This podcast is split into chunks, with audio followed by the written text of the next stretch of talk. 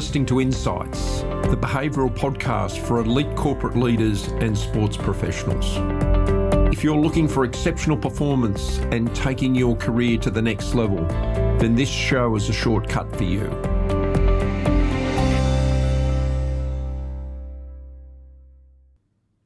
Hi, leaders. Today's podcast is What Rassie Erasmus Can Teach Leadership Teams.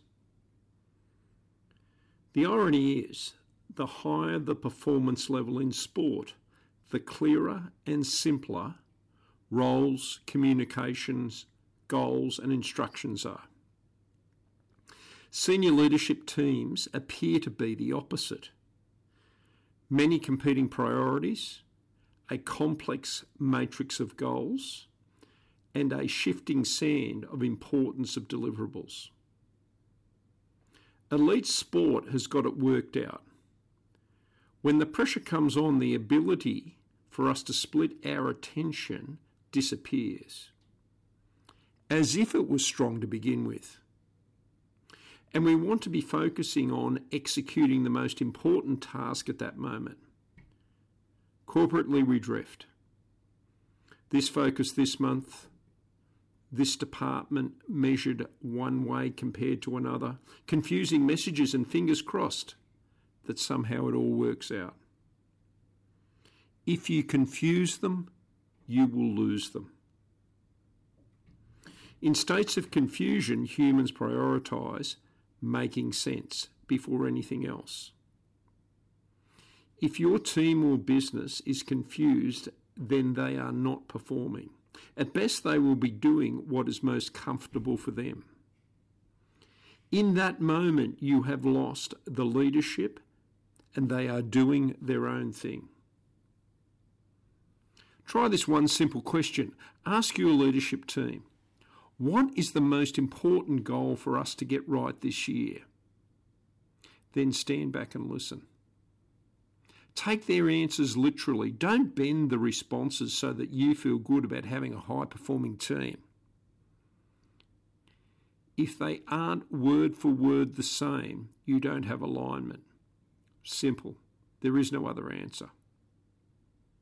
If you don't have alignment, then your leaders and their teams are servicing other goals than the primary one which you thought they were focused on, meaning you are throwing good resources down the pipe, which is not leading to where you want. Rassie Erasmus was able to turn the performance of the Springboks around in just two years. They went from being eighth in the world to being World Cup championships. And it wasn't all about just playing better rugby. He made things simple for the players to understand, simple plans to execute, consistent with players he chose, meaning the squad didn't need to think about who it was playing beside week after week. Consistency is something that he speaks of building, and consequently, winning occurs. What we often see around the table of corporate leadership teams is a group of very bright people trying to be successful at multiple agendas. Now, I have no problem with that, but what happens is complexity and ambiguity are passed down line and finally rest with the people who are unable to manage it. We see subtle elements of confusion, running from objective to objective, a culture which is driven from mid levels of the business. And when the leadership realises that, it's too late as they've already lost the reins.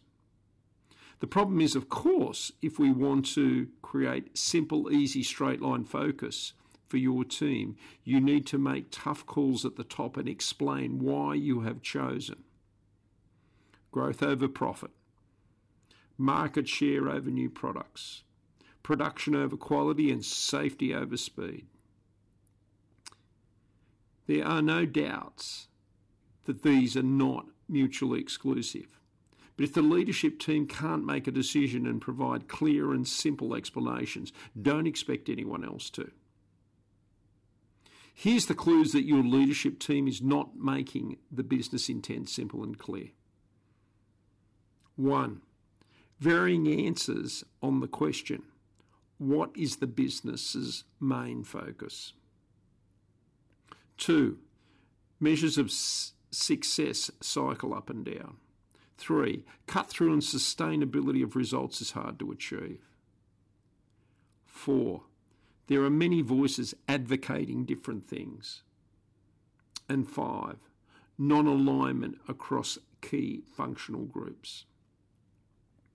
What's being suggested is simple but not easy. However, what we are asking leaders to do is manage this complexity, be succinct, make it easy for us to understand and follow you, and manage the ambiguity at your level.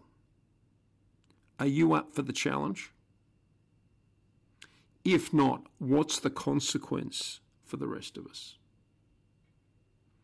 What's your experience in managing competing agendas? How do you create clear and simple messages to engage others? Before I let you go, there are two things I'd like you to do. Firstly, if you like what you've heard, go and subscribe to the show on iTunes, Stitcher, or SoundCloud. While you're there, please leave a rating or a review because it helps others discover the show.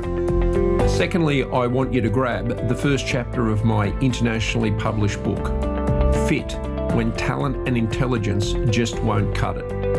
Inside this book, you'll get a step by step guide on how the elite perform at their highest level. The first chapter is 100% free of charge, and you can get immediate access at warrenkennaugh.com slash see the science.